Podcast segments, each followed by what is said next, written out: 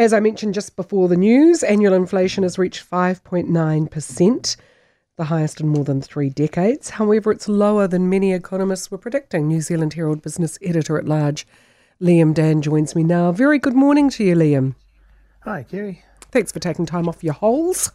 That's right, not long to go, and I'm sort of easing my way back into it. So, yeah. It's a good way of doing it. I mean, people would have noticed inflation already, wouldn't they, at the supermarkets at the pump?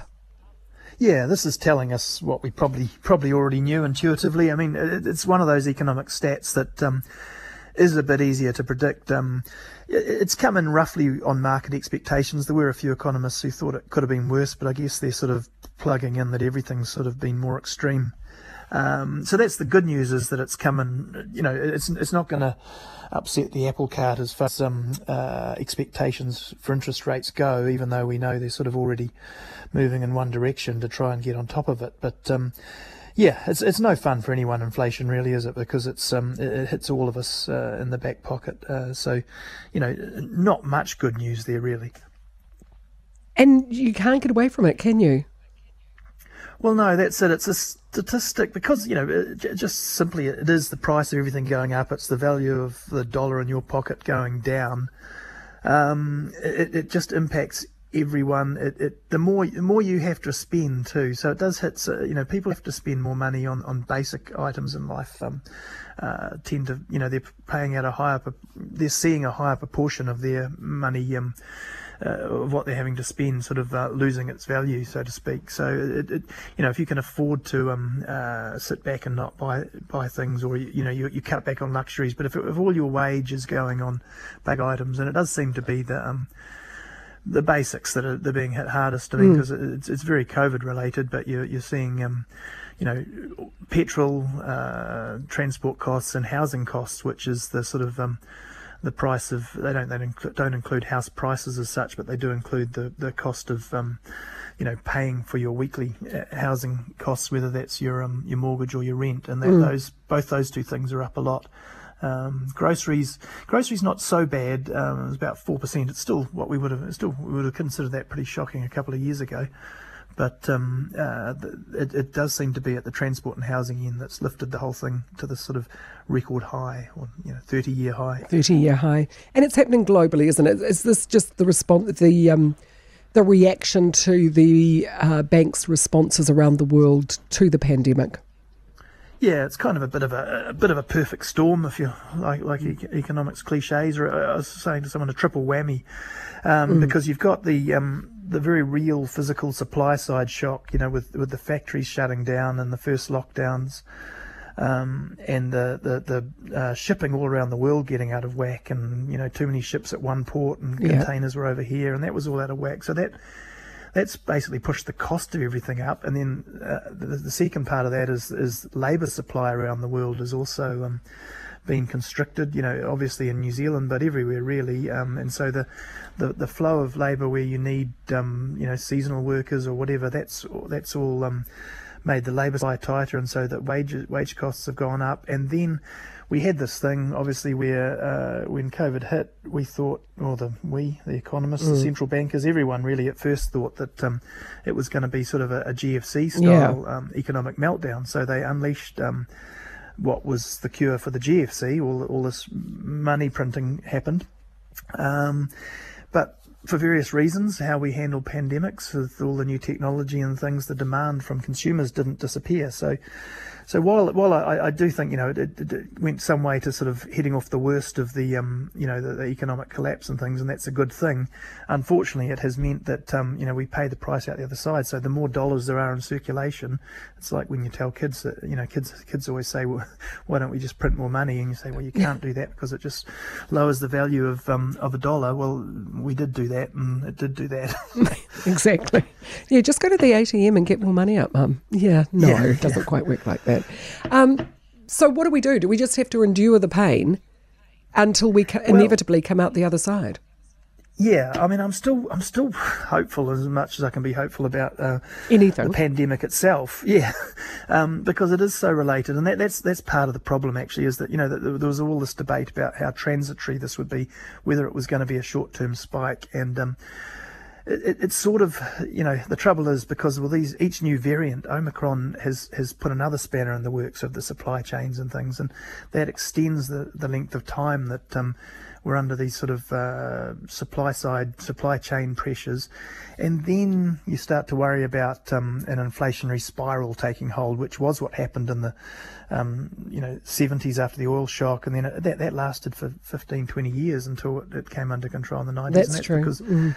you know people start chasing it up so you, you, you need to fight harder for you know higher wages because you need to cover the cost of the grocery bill and everything else. And so the wages go up so the businesses have to pay more. And so then the, the prices go up and you get in, into a, a spiral that's um, hard to break. So uh, I guess that's what central banks are starting to do. We're, we're doing it here with interest rates going up. Uh, the US this morning uh, US Federal Reserve has sort of given its biggest hint yet that uh, it'll go next time. It'll start to lift rates in March, and it'll be the first time in many years that they've done that. And that's that's partly why we're seeing stock markets um, uh, take a big hit because they don't they don't like that too much. But um, uh, you know, it, it, sort of has to happen. We have to get interest rates back to some sort of normal. Um, so that that's part of the cure. But really, the other part is is hopefully we just see, you know, we do get through the pandemic this year, um, and we start to see uh, all those great efficiency driving uh, systems that we have in place, all the you know, computer technology and all that sort of stuff, fixing up the, the shipping lines and the mm. manufacturing mm. lines, and, and that could actually give us a, a bump down on the other side. Uh, yeah, a lot, lot, of the economists do think at the moment they've sort of got around six percent in as their peak with it mm. with it coming off because of that, but they don't. They think it'll be quite hard to get back into that one to three percent range that that um, we consider the sweet spot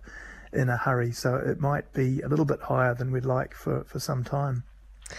I was just interested too in a, a, story that more than half of New Zealand families who have children received a benefit in the first year of the government's family package. And again, isn't that inflation? I mean, they're going to, you know, especially families that are doing it tough are going to need extra assistance, but that's just being swallowed up by the increases in things yeah, they can't. Yeah. They can't. You know, this is not um, frivolous spending that they're doing. No, it's a really tough one to fix. I mean, that's and we did it the tough way in the early 90s with, with Ruth, Ruth Richardson mm. and, and, and, and, co. And, and the reason it's tough is because anything you do to alleviate the, um, that kind of, um, you know, you, you don't want to be injecting cash into the economy. You're trying to squash demand to bring it into line with them. Um, supply. Uh, so, so the other thing I saw, of course, is you know, ACT as you'd expect, sort of making the point that well, they're going to point at the government on this, but then they will also they're also saying that, and by the way, the government's um, reaping uh, much more tax than it would have because mm. GST goes up. They're getting more GST as the um, prices go up. So why not give us a break on that? And you know, I, I, can see their point, but on the other hand, you know, any kind of tax break you give right now is also more cash into the economy, and so, um, you know, so so some of the things that might be nice to help are actually um, not going to help in the long run. And it's almost like you have to sort of uh, you have to take a bit of pain and, and to um, mm. get it into balance. It's, it's one of the reasons uh, economists re- really hate it, and um, you know, it's just just there's so much sort of concern about inflation taking hold. Uh, Liz has just sent me a text saying, "Ask Liam how come Australia's inflation is three percent in Q3." I was looking at that beforehand. It, it's a, it, they're behind on this whole thing. So we, mm. we will, that, will it US come to got, them next time round? I, I, suspect it will. I'm not right. sure what's so different about their economy. US is 6.2, uh, UK is 5.4, and yes, Australia, I think they're just, just above three, mm. um, which they're worrying about there. You know, they're worrying about all the same things. The numbers are a bit different. Um, so, but they also haven't, uh, you know, and, and they're, they're, they're not on a path officially to put up interest rates this year at all. and they haven't moved on interest rates yet. So, for um, reasons I'm not 100% sure of, I'm sorry to say, uh, you know, they are uh, at a different spot on the cycle. But I think they are still on the same cycle. I mean, they're still facing the same uh, issues with regards to um, petrol costs and fuel costs and that sort of thing. Um, and and really, when you look at the the economic uh, prescription, you know, as you say point at the central bank mm. and say printing money and all that sort of stuff. Well, well, they they did the same thing, and in fact, they printed a lot more. And, and, and New Zealand has actually, um, you know, uh, killed killed off the money printing sooner than most of the other central banks and started lifting rates sooner. So even with, um, you know, uh, you know, some might say a more sort of liberal central bank governor or whatever, New Zealand still leans a bit harder on inflation uh, than the rest of the world, and we've got a sort of uh, historic um, history. You know, we've got a history of doing that. Um, partly, you know, there's a belief that we're a small nation and we, we really can't can't sustain it. So maybe maybe we're a bit more vulnerable to it here. Um, mm. You know, there are certainly other economists who say that you can you can let it run and we shouldn't panic and we shouldn't crush growth. You know, that, that, that's the risk is that we crush growth out the other side. The good news is that um, you know when you look back at say the 80s and 90s, is that right now we have uh, we still have uh, some economic growth and we still have uh, low unemployment. And so, in, in that you know. Um, mm. that really tough period that New Zealand went through in the 80, late 80s and early 90s, we also had high unemployment and high inflation, and that's a terrible combination. Yeah. Um, yeah. So you know, while people might be going backwards for a little while, um, hopefully they've still got jobs and still got you know prospects for, um, you know, navigating mm. their way through this period. Lovely to talk to you as always, Liam. Thank you so much.